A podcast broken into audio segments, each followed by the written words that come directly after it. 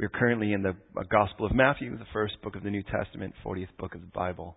And we are in the 23rd chapter, but we pick it back up about six verses prior. So if you don't have a Bible, first of all, raise your hand. Let's get one to you. Uh, and please open them to, start it, if you will, with Matthew chapter 22, the end of Matthew 22. And again, if you just have it as an app, that's great too. I like to use my Bible app only because I'm blind as a bat and it allows the light to help me see. We pick it up in verse 41 so we can get this particular text and go from there. Matthew 22:41. Of all the places where Jesus disses, where he really just crawls into your grill and has something really heavy to say, there is no place in text where Jesus speaks more strongly than we're going to see here. and I'll read Matthew 22:41, and we'll read through that through uh, Matthew 23, just to really give you a feel for this really warm and fuzzy, family-friendly message. It says this as we pick it up in verse 41. While the Pharisees were gathered together, Jesus asked them, saying, "What do you think about the Christ? Whose son is he?" And they said to him, "The son of David." Well, he said to them, Well, and how then does David in the Spirit call him Lord, saying, The Lord said to my Lord, Sit at my right hand until I make your enemies your footstool. If David then calls him Lord, well, then how then is he his son? And no one was able to answer him a word, nor from that day did anyone dare question him anymore. Jesus shut down those that were trying to shut him down. And then in chapter 23, Jesus now begins to go on the offensive. It says, Then Jesus spoke to the multitudes and to his disciples, who apparently also were there, saying, The scribes and the Pharisees sit in Moses' seat. Therefore, whatever they tell you to observe, and well, that observe and do, but do not do according to their works. For they say and do not do. For they bind heavy burdens hard to bear, and they lay them on men's shoulders, but they themselves will not move with them, or them with one of their fingers. But all of their works they do to be seen by men. They make their phylacteries broad and enlarge the borders of their garments. Oh, they love the best places at feasts and the best seats in the synagogues, greetings in the marketplaces, to be called by men, Ravi, Ravi. But you do not be called Ravi, for one is your teacher, the Christ, and you are all brothers. Do not call anyone on earth your father. We'll explain that in a moment. For one is your father, he is he who is in heaven. And do not be called teachers, for one is your teacher, the Christ. But he who is greatest among you shall be your servant. And whoever exalts himself shall be humbled, and he who humbles himself will be exalted. But, and now he goes and he starts really pulling out the pins. But woe to you, scribes and Pharisees, hypocrites, for you shut up the kingdom of heaven against men. For you neither go in yourselves, nor do you allow those who are entering to go in. Woe to you, scribes and Pharisees, hypocrites, for you devour widows' houses and for a pretense make long prayers. Therefore you will receive the greater condemnation. Woe to you, scribes and Pharisees, hypocrites, for you travel land and sea to win one proselyte, and when he is won, you make him twice as much a son of hell as yourselves. Woe to you, blind guides, who say, Whoever swears by the temple, it is nothing, but whoever swears by the gold of the temple, he is obliged to perform it fools and blind. By the way, for what it's worth, the word fool, uh, as you're aware, perhaps in the Greek, is the word moros. We get the word moron from it. So imagine Jesus going, you bunch of morons, you blind morons. Which is greater? The gold in the temple that, or the temple, I'm sorry, the gold or the temple that sanctifies the gold, verse 18. And whoever swears by the altar, it's nothing. But whoever swears by the gift that is on it, he's obliged to perform it. Fools and blind. Which is greater, the gift on the altar or the altar that sanctifies the gift. Therefore, he who swears by the altar swears by it and all the things on it. He who swears by the temple swears by it and by him who dwells in it. And he who swears by heaven swears by the throne of God and him who sits on it. Woe to you, scribes and Pharisees, hypocrites, for you pay a tithe of mint and anise and cumin and have neglected the weightier matters of the law, justice and mercy and faith. These you ought to have done without leaving the others undone, blind guides who strain out a gnat and swallow a camel. Woe to you, scribes and Pharisees, hypocrites, for you cleanse the outside of the cup and dish, but inside they're full of extortion and self-indulgence. Blind Pharisee. First cleanse the outside of the cup and dish, then, I'm sorry, cleanse the inside of the cup and dish, and outside of them may be clean also. What are you, scribes and Pharisees, hypocrites? For you're like whitewashed tombs, which indeed appear beautiful outwardly, but inside they're full of dead man's bones and uncleanness. Even so, you are outwardly appear righteous to men, but inside you are full of hypocrisy and lawlessness. Woe to you, scribes and Pharisees, hypocrites, because you build the tombs of the prophets and adorn the monuments of the righteous, and say, Well, if we had lived in the days of our fathers, we would not have been partakers with them in the blood of the prophets. Therefore, you are witnesses against yourselves that you're sons of those who murdered the prophets. Well, fill up then the measure of your father's guilt. Serpents, brood of vipers, how can you escape the condemnation of hell? Therefore, indeed, I send you prophets, wise men, and scribes. Some of them you will kill and crucify, and some of them you will scourge in your synagogues and persecute from city to city that on you may come all the righteous blood shed on the earth, from the blood of righteous Abel, or Chabel, to the blood of Zechariah, the son of Berechiah, whom you murdered between the temple and the altar. Assuredly, I say to you, all these things will come upon this generation. O Jerusalem, Jerusalem, the one who kills the prophets and stones those who are sent to her. How often I have wanted to gather her children together as a hen gathers her chicks under her wings, but you were not willing. See, your house is left to you desolate, for I say to you that you shall see me no more till you say, Blessed is he who comes in the name of the Lord. Pray with me, would you please?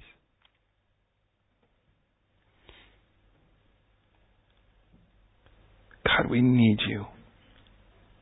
So much more than just want you, we need you. We need you for our every breath.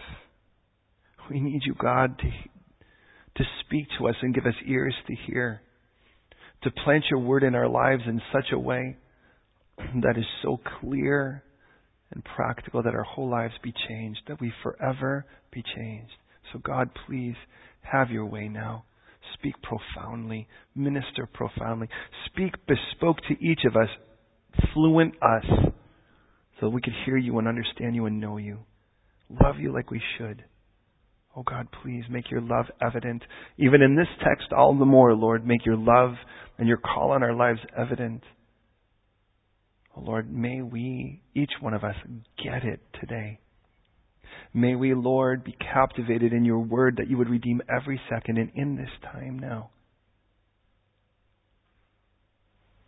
Profoundly minister. May we have so much fun in your word, even as we dig into this heavy text. You know how to speak to us. Do so, we pray. In Jesus' name. Amen. I would say today, as I would any, please don't just believe me. Never just assume it's true because I say so. Search the scriptures. Let the Bible always be the final say. It is always about the Word having the final say. It is the Tuesday of Jesus' Passion Week. He has arrived on Sunday while people were saying, Blessed is he who comes in the name of the Lord. The problem is, the king that they were seeking was not the king Jesus wanted to be. They wanted him king over their temporary problems. They wanted him deliverer over Rome, over their discomforts, but not over the eternity that Jesus represented. And we can do that too. You know, we can call out to God and say, God, fix me. I think I got my girlfriend pregnant. I think that I might have a disease. I think that the police might want me or just I can't pay a bill or whatever the case is. But something that is obviously temporary. Now, the problem with bills is they'll keep arising. We get that. But when we have these foxhole confessions, the problem is it seems like the only time we cry out to God is in the middle of a trial. And to be honest, then, we really don't cry out to Him again until the next trial. And if God really loved us the way that we know He does, it would almost seem cruel for God to ever take us out of a trial if really the only time we really seek to be with Him is then. Now, certainly God doesn't want us miserable. What He wants is us with Him. And on this particular day, on the Monday, by the way, the day that you clean the, from the house the chametz, you clean the the uh, the the leaven out of the house, the, the yeast. On that same day, Jesus enters in and cleans out of the temple courtyard area the tax, or the, I keep saying that, the money changers and those that are selling doves. And he, and he starts driving everyone out. And then it tells us, by the way, then he begins to heal the blind and the lame. So if you think that Jesus, is, this is him losing his temper, turning into the Hulk and freaking out, I think you're really missing the point. This was not Jesus losing his temper. It was a calculated, very clear event because Jesus had come in on that Sunday night. But it was late, and on Monday he cleans the temple, as anyone did in their house on that day. They cleaned out, drove out is the term, the chametz. On the Tuesday was the day of investigation, where you inspected your sacrifice, because you knew just in a couple days you would be offering that lamb to be sacrificed, and it had to be without blemish. And on that Tuesday, Jesus is inspected by the chief priests first, then the disciples of the of the Pharisees and the Herodians, and then the Sadducees, and then finally the Pharisees. And in each case, of course, Jesus shuts them down. He shows that he clearly is without blemish. And then, since it's Stump Jesus Day, Jesus throws one out at them. That's the whole reason we went to Matthew 22, 41 to the end of the chapter.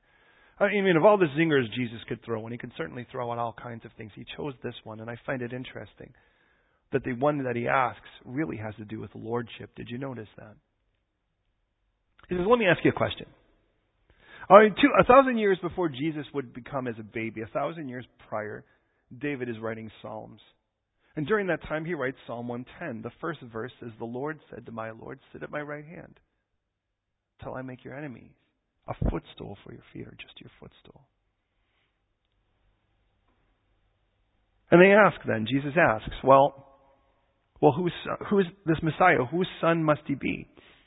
And everyone knew that he would be the Mashiach ben David, the Messiah, the son of David. They knew that because all the way back in 2 Samuel 7, when God promised the Messiah would come, he promised he would come as a son from David's lineage. So they knew that. So what's the big deal? Well, it's a huge deal. It's a huge deal because during this particular time, and please hear me in this, during this particular time, nobody bowed to their own kids. As a matter of fact, you wouldn't even bow to a younger man. I find that really interesting because of all the people to understand that David would, because David was the replacement for an older Saul, who, by the way, God had said, I found a man better than you, a neighbor, one who was after my own heart. And he turns out to be a teen, a kid who pops in, if you will, taking down the giant Goliath. I just find that fascinating that if anyone understood what it was like to be the young kid on the block and to be hated for it, it would be David. David gets that. So when he says, The Lord said to my Lord, he understood that even though the child was to come from him, he also wrote that his kingdom and his throne would be from everlasting to everlasting. Though he would come on earth physically, he dwelt eternally prior. And therefore, it wasn't a problem for David to bow to him and call him his Lord. In our text, by the way, what we start to see is Jesus starts to jump in and after these guys. These guys, their biggest issue, the religious leaders, their biggest issue is lordship. And by the way, it will be for every one of us. Now, I'm not talking about lordship of the church. I'm not talking about lordship of some kind of bishopry. I'm talking about the lordship of Jesus Christ, where He makes the law and we are willing to submit to it. And let's be honest, for some of us, that is the hardest thing ever. We really don't have a problem with him blessing us. Let's be honest. If Jesus was just like, hey, I just want to fill your house full of good things and I want to give you, you know, health and all these things that can kind of be purported sometimes throughout churches. If that was really God's number one thing was he was the butler for your comfort, well then who in the world wouldn't want to recruit him? He's almighty. Who better to have as your butler than that guy? But he's not. He is God Almighty and he's also the Lord of all. And we need to bow to him. We need to submit ourselves to him and let him be the one who calls the shots. And for a bunch of elderly men who are leading Israel at this particular time, which Jesus is going to nail down through that chapter 23, they have a real problem with a guy that they're going to say, You're not even 50. Well, Jesus is actually, to be honest, roughly 30, 32 years old, which, by the way, I think it's kind of weird that they say he's not even 50. I, you know, I don't know if I'd be insulted. You know, just the same. And I look at this, and the first thing I think is, why doesn't Jesus go after the Sadducees or the Herodians like this? I mean, look at the things he says in this text. Woe seven, eight times.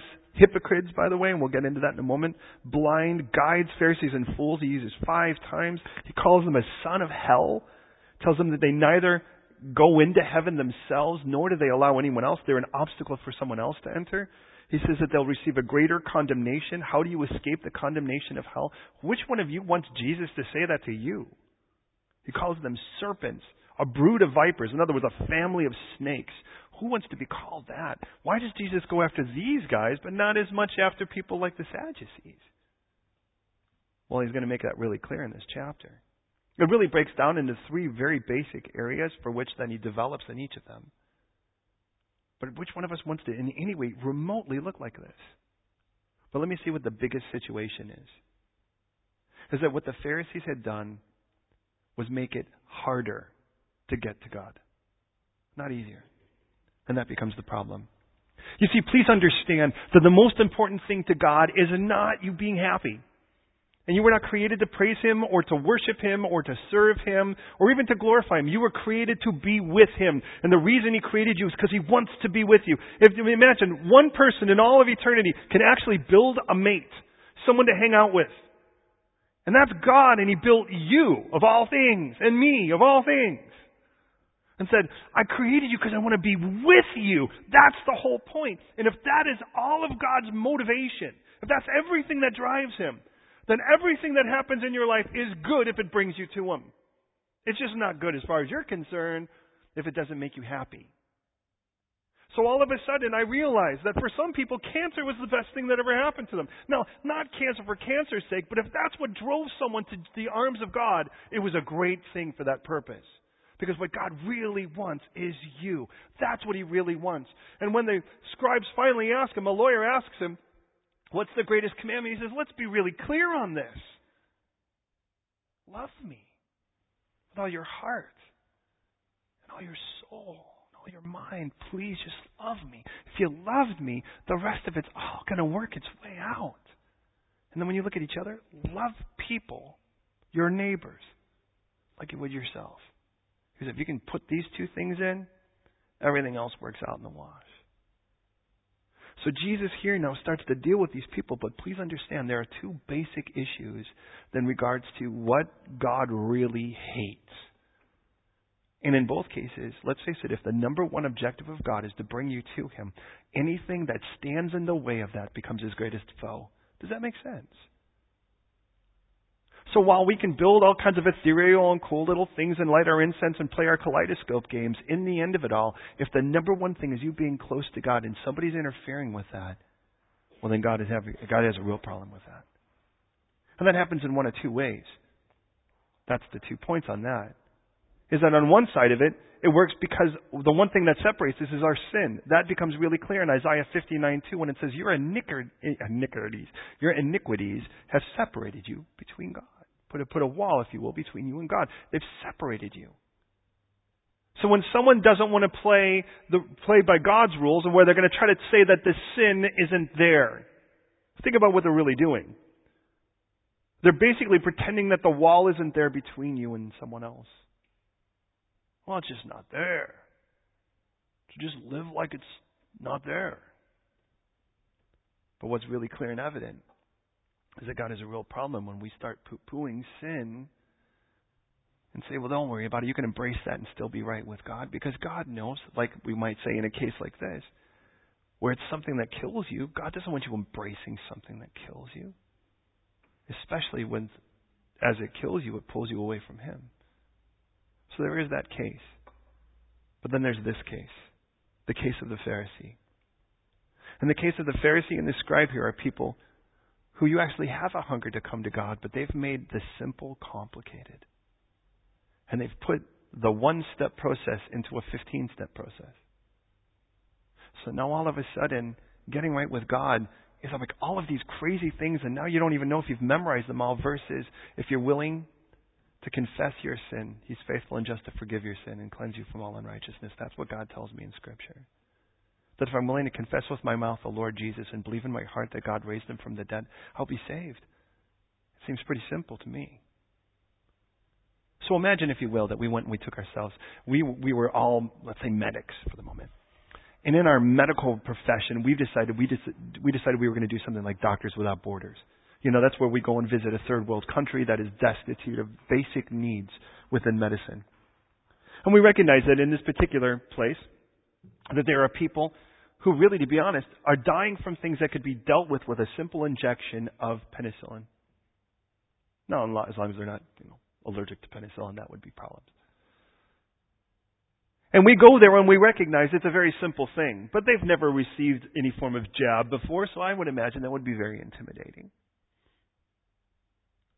How in the world do we help them?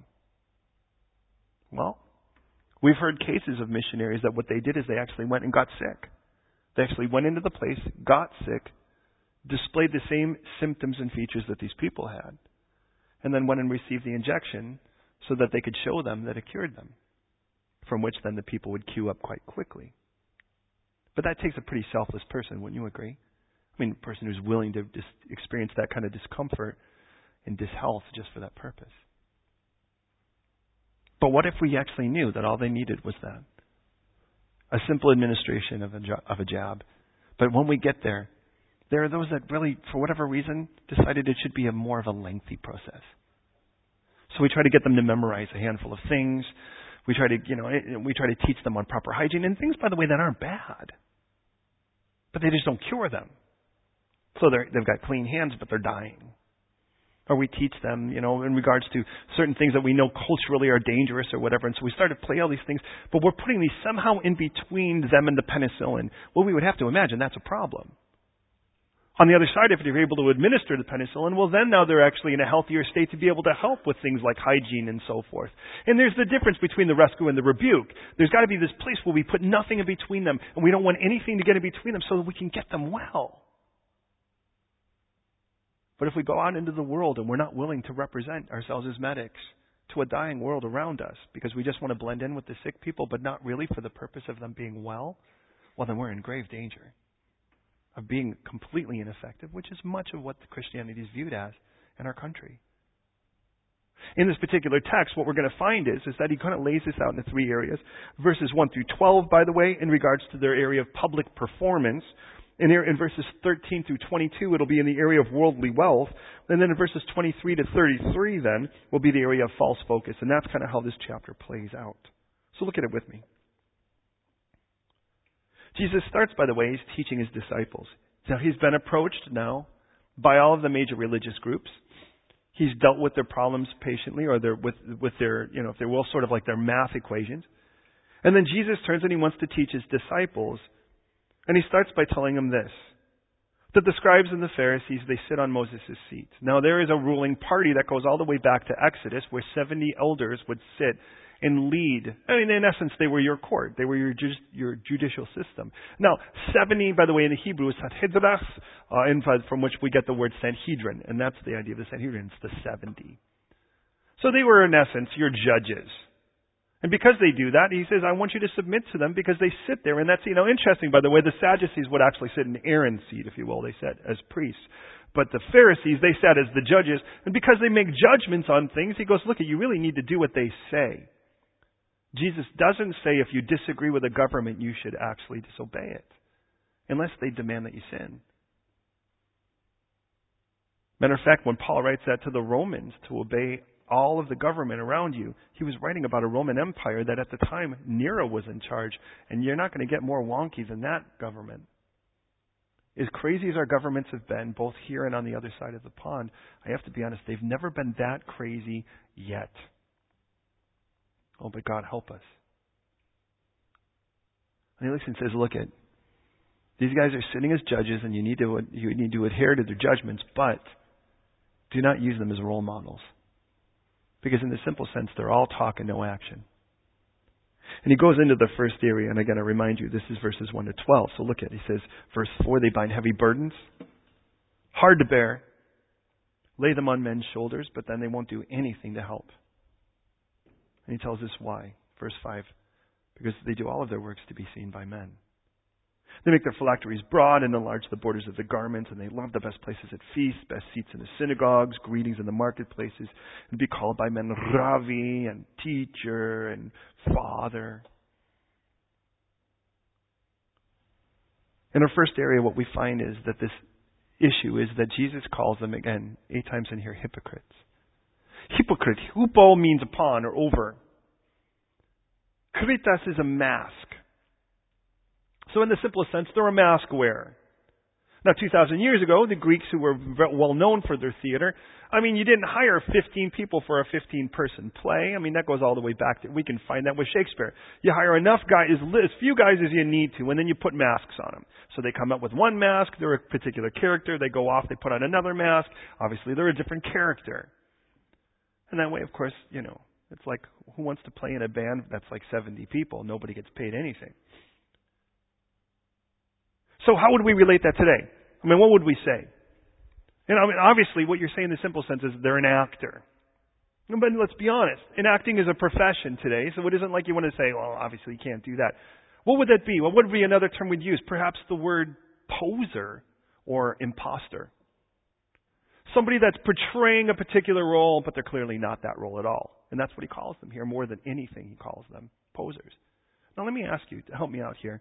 Is there a term, a slang term that's not a term, I mean, a term we can actually use uh, for somebody that's like that, other than poser or imposter? What would be the other word on the streets here? Is there anything? What's that? Fugazi. Oh, so there you go. That wouldn't make sense. Yeah, I mean, this is what Jesus is calling them. Now, what's interesting is he's obviously telling us that they're going to hell. Did you see that here? But remember how the chapter ends? The chapter ends by saying, I keep holding my arms and all I want to do is gather you and you won't have it. It isn't that God really wants to condemn them at all. What he's actually offering is he's offering them to come, but they're going to have to drop their masks to come. There's the point. So here's the first part. Is that this whole religious system you set up is one of all about public performance. In Psalm 150, verse 3, it tells us, by the way, to praise the Lord with the sound of the trumpet, but also to praise Him with the lute and the harp. Now, you're probably familiar with the fact that trumpets are extremely loud instruments. They can frighten a person in an underground station. We've discovered that on a couple occasions. Now, a lute, the closest thing we have to a lute is a guitar, but it's a much smaller instrument. So it's, in essence, it's sort of like a thicker gut-strung mandolin. It's a quiet instrument, as are harps. Please understand what God is saying as we read Psalm 150. The point is, is that we're going to praise God with these very tender, intimate instruments like a harp or a lute. But we also praise God with the trumpet. And he goes, if we're going to really worship God wholeheartedly and properly, there has to be this place where it's a private thing as well this place where we're actually, there's this intimate moment where it's just you and the Lord, and you're enjoying Him, and He's enjoying you, and you're pouring forth the surrender to Him where nobody else is looking, and it's just you and Him. But then, there's also this public aspect of it, where you actually are able to go in a place like this, for instance, and the music's a little bit louder, and we're going to sing a little bit louder, and there's going to be people around you. And he goes, in such a circumstance, he says both are required. We use the first, and we often use the term harp time. Often what you find is when your trumpet time is getting weak, it's because you really don't have proper harp time. But let's face it, if you have, if you're married, you know how this is. Because you want to have both. You want to have those intimate, quiet moments where it's just you and your spouse, those places where it's sweet and it's just you two. But then there's also the fact that you want to make sure you can go public with it. Because let's face it, ladies, if a man ain't willing to go public with you somewhere else, I'd be a little concerned about why. And I was, I think it was 12, maybe 11, and this girl told me in the, in the lunchroom that she loved me. And I was like, I don't know, I was a punk of a kid, and I didn't remotely know the Lord. And I says, well, then stand up on this table and tell everyone. She goes, what? And I'm like, look, if you can't stand on this table and tell everyone, I'm going to doubt your sincerity. I was a weird kid.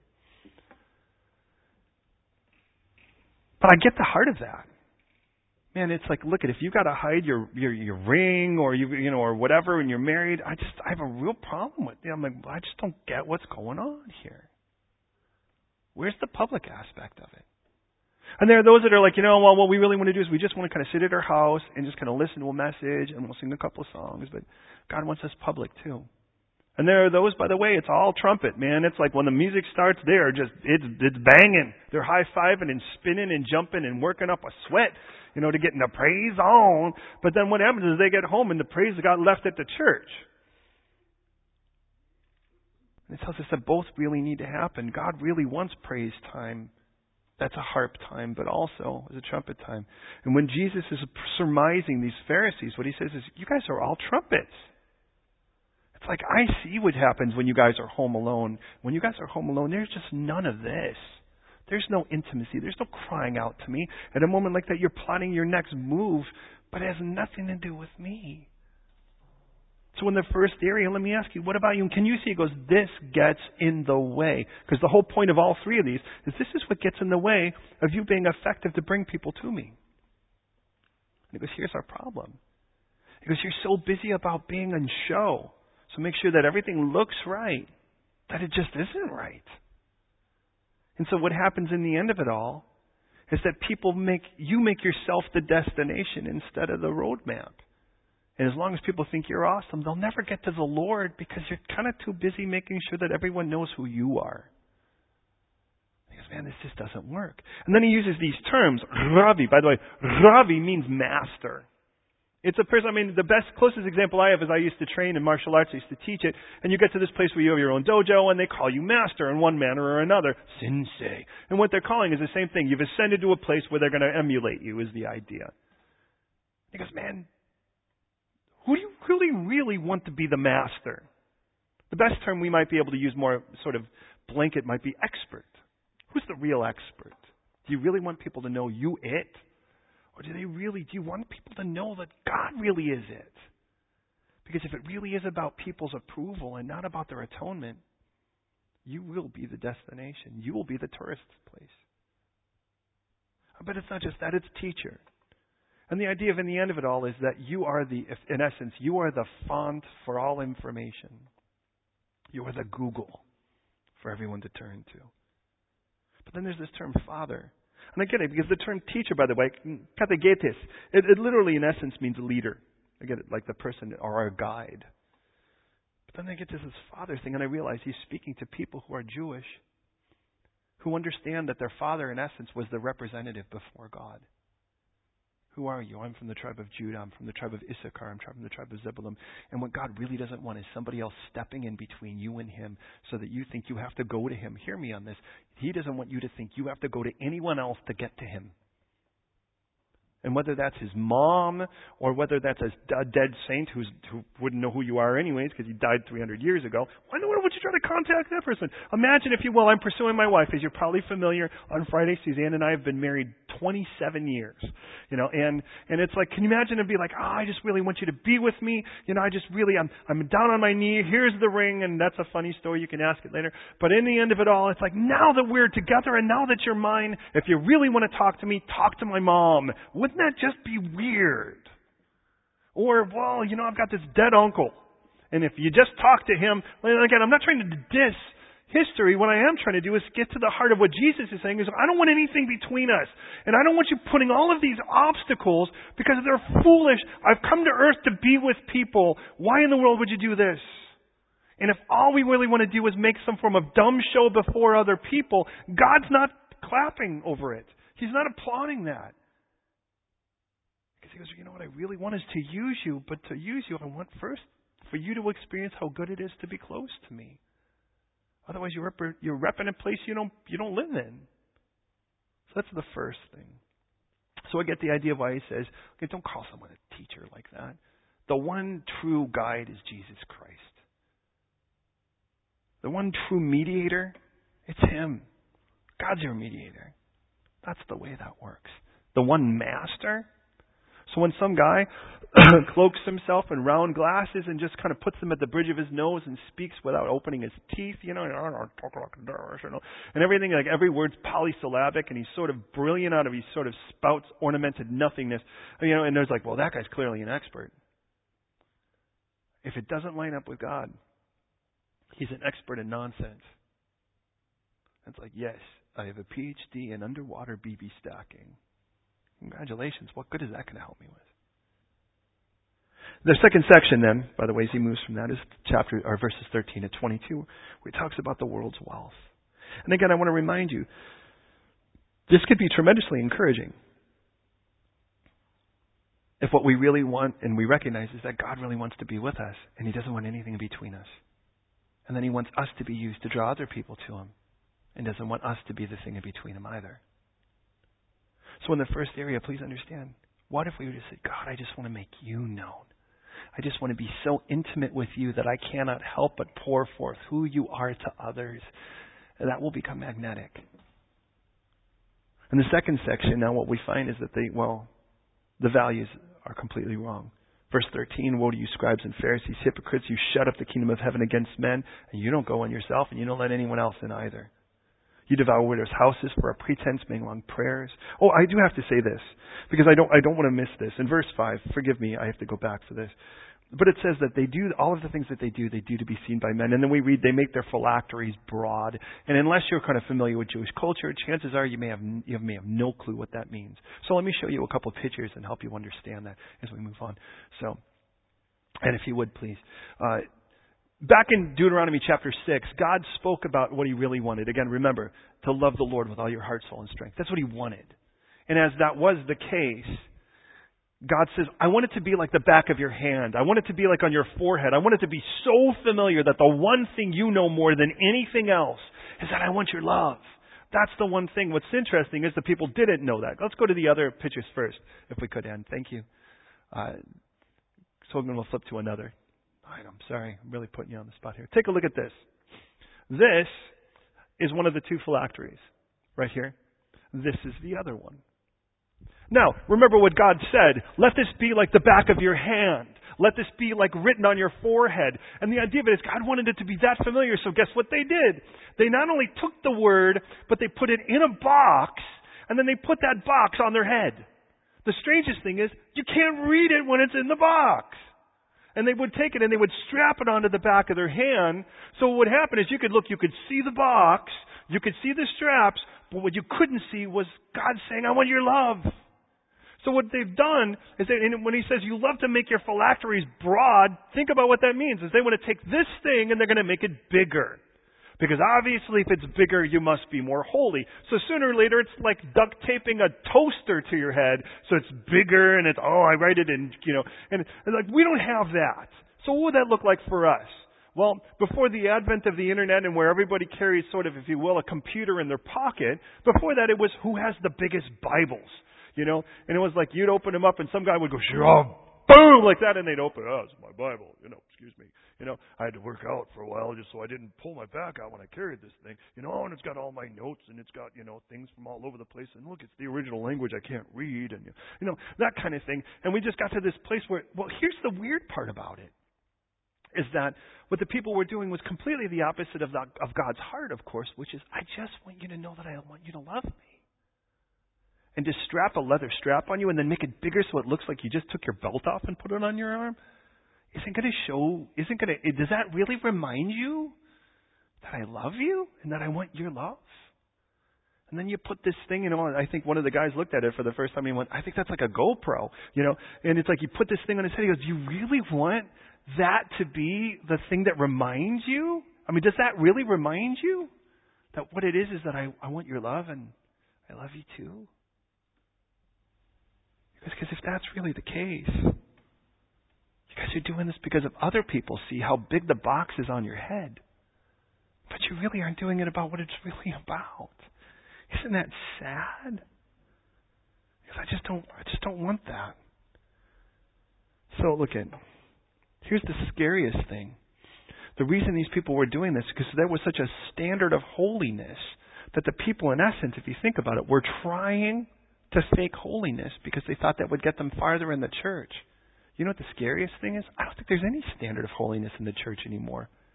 I think for people to think they can advance in the church, they get a couple more piercings and a handful more tattoos, and maybe if they wear their clothes tight enough and such, maybe they'll actually become more popular or learn how to play guitar. Then maybe they could become more popular. How sad is that? I mean, the reason they were faking their prayers is because prayer was a big deal. The reason they were faking their knowledge of Scripture, if you will, is because it was a big deal. Today, I don't know how many churches that is even a big deal at all in. Well, nonetheless, I better get to our second section if we're going to close this up. The second area is that what they placed their value on was worldly wealth and not on the things of God. Look at verse 13 again. You shut up the kingdom of heaven and you don't go in. Verse 14 says that you devour widows' houses and for a pretense make a long prayer. And did you notice God takes that very seriously? He says, You will receive a greater condemnation for this. God knows what happens when you take, when you, if you will, extort from the needy. And he takes that very seriously. They were obviously cunning crooks, is what they were. And he looks at this and he goes, You know, when you see someone, you're sizing them up for what you can get from them. He goes, That is so opposite of me.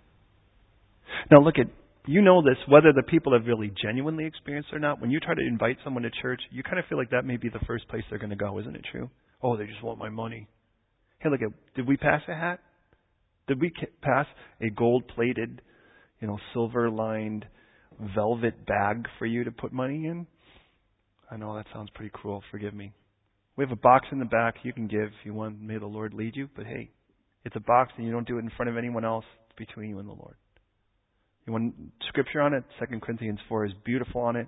It says you never have to. You should never give by compulsion. In other words, no one should ever force you to give, because God, He says, God loves a hilarious giver. It's the term He uses for cheerful. He goes, but you never give beyond what you can. He goes, you set aside that which, by the way, the Lord's made clear, and you've set aside that which is clear on your heart, and you you give, and that's that God's good with that. But when it comes to this, these people were sizing you up and they were kind of checking your watch. They were checking the, the clothes you were wearing and saying, oh, that person's probably worth this. I think that's probably a thousand pound champion right over there. And they'll start playing these games. God really wants to bless a big giver, but what happens if you're still just trying to figure out how you're going to pay for lunch after church? Obviously, you're not going to be the biggest blessing in God's kingdom. How sad is that? And God hates that. Did you notice, by the way? This is where He says, You're not even making it into heaven, and you're going to receive a greater condemnation. What in the world is that? A worse place in hell? How does that work? Do you get this? If you have a problem with that, sounds like you and Jesus could sit over coffee and agree on this one quite well. The question is, do we want to be it ourselves? He goes, oh, look it. You see who swears by the temple? That's not really anything but the gift in the temple. That's another story. The gold in the temple? Well, that's clearly okay. By the way, Jesus told us not even to swear at all. But you know how people have to sweeten the deal sometimes because your word isn't worth much? So you say, I swear on the grave of my father, Inigo Montoya. Now somehow that's going to make it better. But if we're going to be honest, then your words, your yes should be yes, your no should be no. You shouldn't have to sweeten the deal. But if you actually say, I have to sweeten the deal, but you're actually saying what's more valuable the temple and the altar or the gift and the gold, well, that kind of tells you what's important to you, doesn't it? So you're kind of banking on things somehow that are going to be for worldly wealth that really isn't going to last. You're going to stand before God as a pauper, but you were able to drive your Bentley to hell? How does that work?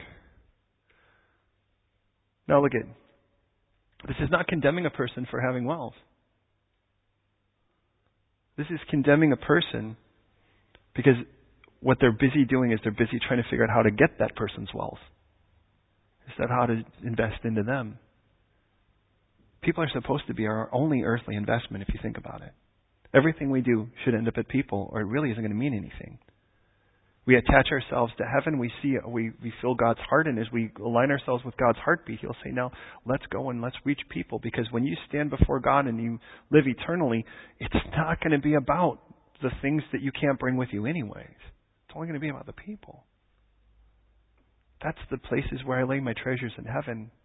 And I'll be honest, I'll give up everything and, more. My arms and legs and everything, my sight. If somehow that would bring my whole family to Jesus and that I knew that they were walking with them for the rest of their life, it would be worth it. Because I, you know, like, I lose my arms now, I'll get them back later. And they'll be a lot better off.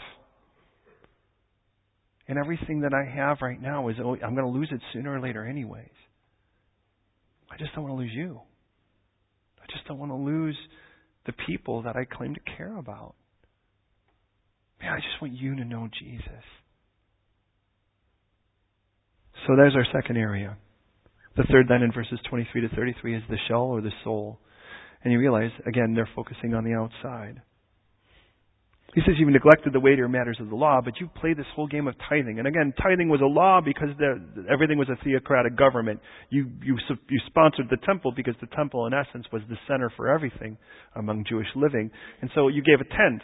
And so what happened is when the when your plants produce seeds, you actually separated your seeds. You got one for God and nine for me. And you did that with your mint. You did that with your with your cumin and your anise. Here's who says he goes, but he's like, you obviously don't have a problem with detail. But for all the detail that you're playing out, you're missing all the important things. You know, I mean, that's the guy that says, well, you know, uh, so I beat my wife, but I made my bed. Like that would mean anything to us. You know, and we kind of like, well, oh, congratulations with that. You must have been exhausted after beating your wife to make your bed. That was really great. I mean, think about how dumb that is. But then God looks and He goes, you know, all the things, and here's the crazy part, all the things that you're really kind of playing out this tithing game with just don't involve people. But to God, the most important thing to God is, is people. So you're busy making sure that everything is kind of set aside and all your ducks are in a row as long as they don't involve people. But when you're around people, you're a big fat jerk. And God looks and he goes, this just doesn't work. You guys are posers. You guys are hypocrites. That's what you guys are. You're the cubic zirconia of the whole diamond world. That's the whole place in it. So he looks at it and he's like, look at he goes, not that you shouldn't do that. He goes, but it, that's just not the important thing. And he says, you strain a gnat and swallow a camel. Now please understand, that when they made their wine, they would step with their feet on it and would come down into a wine vat, and they would cover it in something similar to nylon, uh, so that the reason is they didn't want a bug to land in their nylon, in their their grape juice, because if it landed in their grape juice, well then clearly we've got a problem. Because at that point, then what happens is, well then your you know your your grape juice isn't kosher. And he goes, you're straining a gnat, and they would do that all the time. Because you're busy making sure that nothing lands in your grape juice so you can drink it. But you could give a rip about the person next to you or the people that actually crush those grapes for you. I mean, what if God looked and what he saw was people that really loved God and really loved people? Now, look, that doesn't mean that we just run around and give people coats. We do it in Jesus' name so people know that everything we do is because we want people to come to know Him. But if that's what we were known for, could you imagine what God would do as He begins to plant this church? Could you imagine? People would like go, I don't know who that group is, but they're weird, but I like it, and I want to be a part of that. They're full of extortion and self indulgence. He calls them blind Pharisees. And then he says, he uses these two terms. He uses that of a dish, and then he uses it, uh, a cup and a dish, and then he uses it about a tomb. Now, your dish, let's be honest, no matter how clean or dirty the cup is, the most important part's the inside. Let's be honest. I mean, you've probably, I, I, you know, it seems to be a fairly common thing here, but uh, you know, probably all have gotten to a place where someone's tried to serve you something, and you've kind of looked and you realize somebody actually left you a little gift on their cup. You know, that clearly you weren't the first person to ever touch that cup.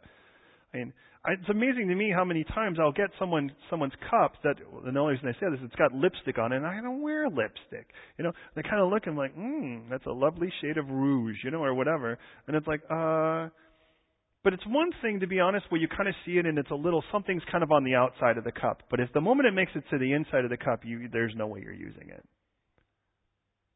He goes, you realize what you guys are doing? You're so busy kind of playing the outside and trying to make the outside look so clean. But it's really not the part that matters first. It's the part that's inside that really matters. Because when the inside part's clean, the rest of it seems to fall suit. And then he uses the term of a whitewashed tomb. And on a whitewashed tomb, understand, to step on a tomb made you unfit for worship. We use the word defiled. And the idea is, is that you wouldn't just want to be walking somewhere and then, oops, I just stepped on someone's grave. Now you couldn't make it to temple. So what they would do is they would paint it white. White. We call it whitewashing. And by doing that, what would happen is it was clear marking, hey, don't step on that. That's Grandpa Shimai's, you know, tomb. And if you step on that, we can't go to church. That was the idea. He goes, boy, you so you try to make that, but now it becomes a competition of who's got the whitest. You know, it's like teeth in Hollywood. You know, it's like who's got the whitest. It's like if you actually, if you know, when you really smile, if somebody doesn't go blind, you probably need another operation. There's the idea. So, so they're painting these things and they're really washing them white so that you can look and go, wow, check out how bright that thing is. I think it actually at night this thing is going to glow. And and and you go in there and he goes, but it's like you really work so hard on the outside, but the problem is, is it's still full of dead man's bones inside. And he goes, no matter how much you whitewash it, it's still a tomb. You can paint it psychedelic. You can have a laser shooting out of it. You know what it is then? It's a laser shooting out tomb. It's a psychedelic tomb, but whatever you do with it, it's still a tomb because the problem isn't what you did with the outside. It's that it's got dead man's bones. The good news is, is that every Jew had read at one point or another Ezekiel 37 where we know that God could take a dead man's bones and bring them to life. And my God is the God of life. And as we bring this to close for today, please hear me on this. God wants to do so much more with you than clean up your act. He wants to do so much more than do a remodel on you. And so what happens is we kind of look and we and we see this thing and we're like, God, there's some really horrible areas of my life. Feel free to tear those down and redo those areas. But for the most part, the house is pretty good. And God's like, no, it's a it's a tear down. And you're like, I don't know if it's a tear down. There's some pretty cool areas. And God goes, you don't realize the plans I have are infinitely cooler than anything you could come up with. So in the end of it all, you have kind of a cool surf shack lean to, and God's got a cathedral to build on that property. But for that to happen, the only foundation strong enough to hold that up is Jesus Christ. And this is why Jesus can't be an addition to the room. He's just not a cool wall hanging to put up next to some place that you have greed and avarice. He's like, look at, I need to be the foundation for your life. Because if I'm not the foundation for your life, what you're going to be left with is something that when the rain and the the rain comes and the wind blows and the floods rise, it's just not going to stand. And no matter how pretty you make it, it's just not going to make it. So Jesus looks and he says, "Listen, people should avoid you. You've painted yourself so pretty, people want to come and look, but you're dead man's bones, and when people are near you, they get defiled." And what's really sad, I remind you, is these were the religious leaders. This wasn't just a group of people that were like calling themselves anti-God people or atheists or, or whatever the term you might want to use. They weren't like spiritual anarchists. These were the people that other people were seeking to emulate and say, if I could be like this, then I would really make God happy. God comes in the flesh and says, no, no, no, no, don't be like that. It's not going to make me happy at all because I came to be with you. And here's the crazy part. First of all, they don't want to be with me. And then second, they want to interfere with anyone else that wants to be with me. They're the opposite of what I want you to be. Oh yeah, look at they carry their big Bibles. They have 15 apps of their Bible, you know, 15 Bible apps on their phone, and they'll gladly show them to you. They've got every Christian film in their house, but they've never really met the guy that it's all about. So Jesus looks and he says, "Look at You've built all these tombs and these monuments and you've condemned all of their actions, but you do them the same. And you know, some of us, we're really skeptical of that. You see some terrorist action and some, you know, group stands up and says, oh, we condemn this action, but then they do nothing to actually go after people that are, that are continuing to propagate that kind of activity. And you go, I just doubt the sincerity of that. And he looks and he goes, well, that's what you guys are like. You built monuments against people who really stood up against me that you knew were enemies, who declared war on me. They clearly lost. I'm still here, God speaking. And he goes, But you guys are doing the same thing. Don't you think that's strange? That you could openly condemn their actions? They want God dead, but look at you. You guys don't even realize it's Tuesday. By Thursday, you guys are going to have me arrested. By Friday, you're going to have me murdered. And you guys really think that somehow you're so much different than they are? Do you think God's happy with that? Because I want to warn you. All unrighteous blood winds up at this one point, and that's the cross. And here's the point of this as we bring this. This all winds up at the cross, one way or the other. Where Jesus took your sin, and he took my sin, and he nailed it there. And then he buried it in the tomb. And when Jesus rose, your sins were done. Now, the question isn't whether he's done the work. The question is, what are you going to do with it? Jesus didn't just die for your sins, He died for the sins of these same people here. But notice what He says in these last verses like Jerusalem. Do you know how long I've just wanted to be with you guys? But not just be with you, but to pull you into a place where you're safe and loved and warm. Warm means a lot right now, doesn't it? Presidents, they actually said they turned on the heat in a big way. I don't know what a little way is. He goes, but look, you know, the truth is, you just you weren't willing. He goes, you know, the next time you see me, remember when you said that blessed is he who comes in the name of the Lord? You'll get it right the second time because I'm going to come and I'm going to take down everything. He goes, but first I want to take care of the biggest issue, your sin. Now, let me ask you are you willing?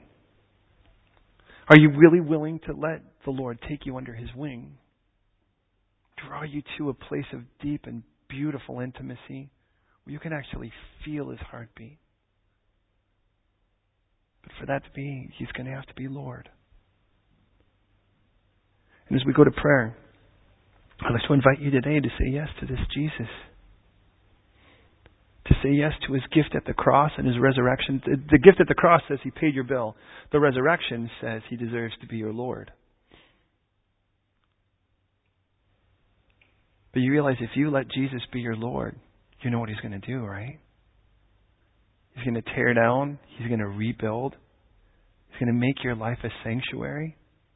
And then he's going to use you to draw other people to him. He's going to make you look like him so that other people can see how amazing it would be to be with him. Are you ready for that? Well, you don't have to be ready. The question is, are you willing? He's the one who does all the work. So look at you and your sin stand before God. Jesus paid the price. It's a one step thing.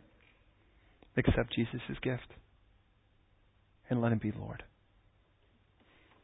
And if that's the case, then we're going to have time of communion, and that's, that'll be the end of the service.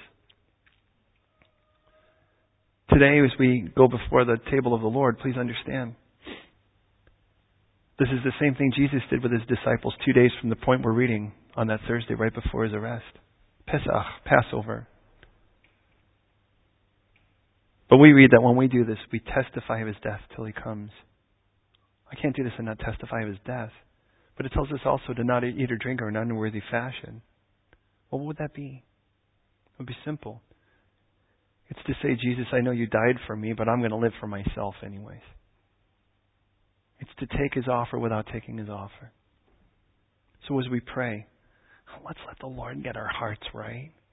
And then we, as Christians, as people who have accepted that gift of Jesus Christ, whether that be right now, whether that be a long time ago, we'll be able to enjoy these things together. Will you pray with me, please?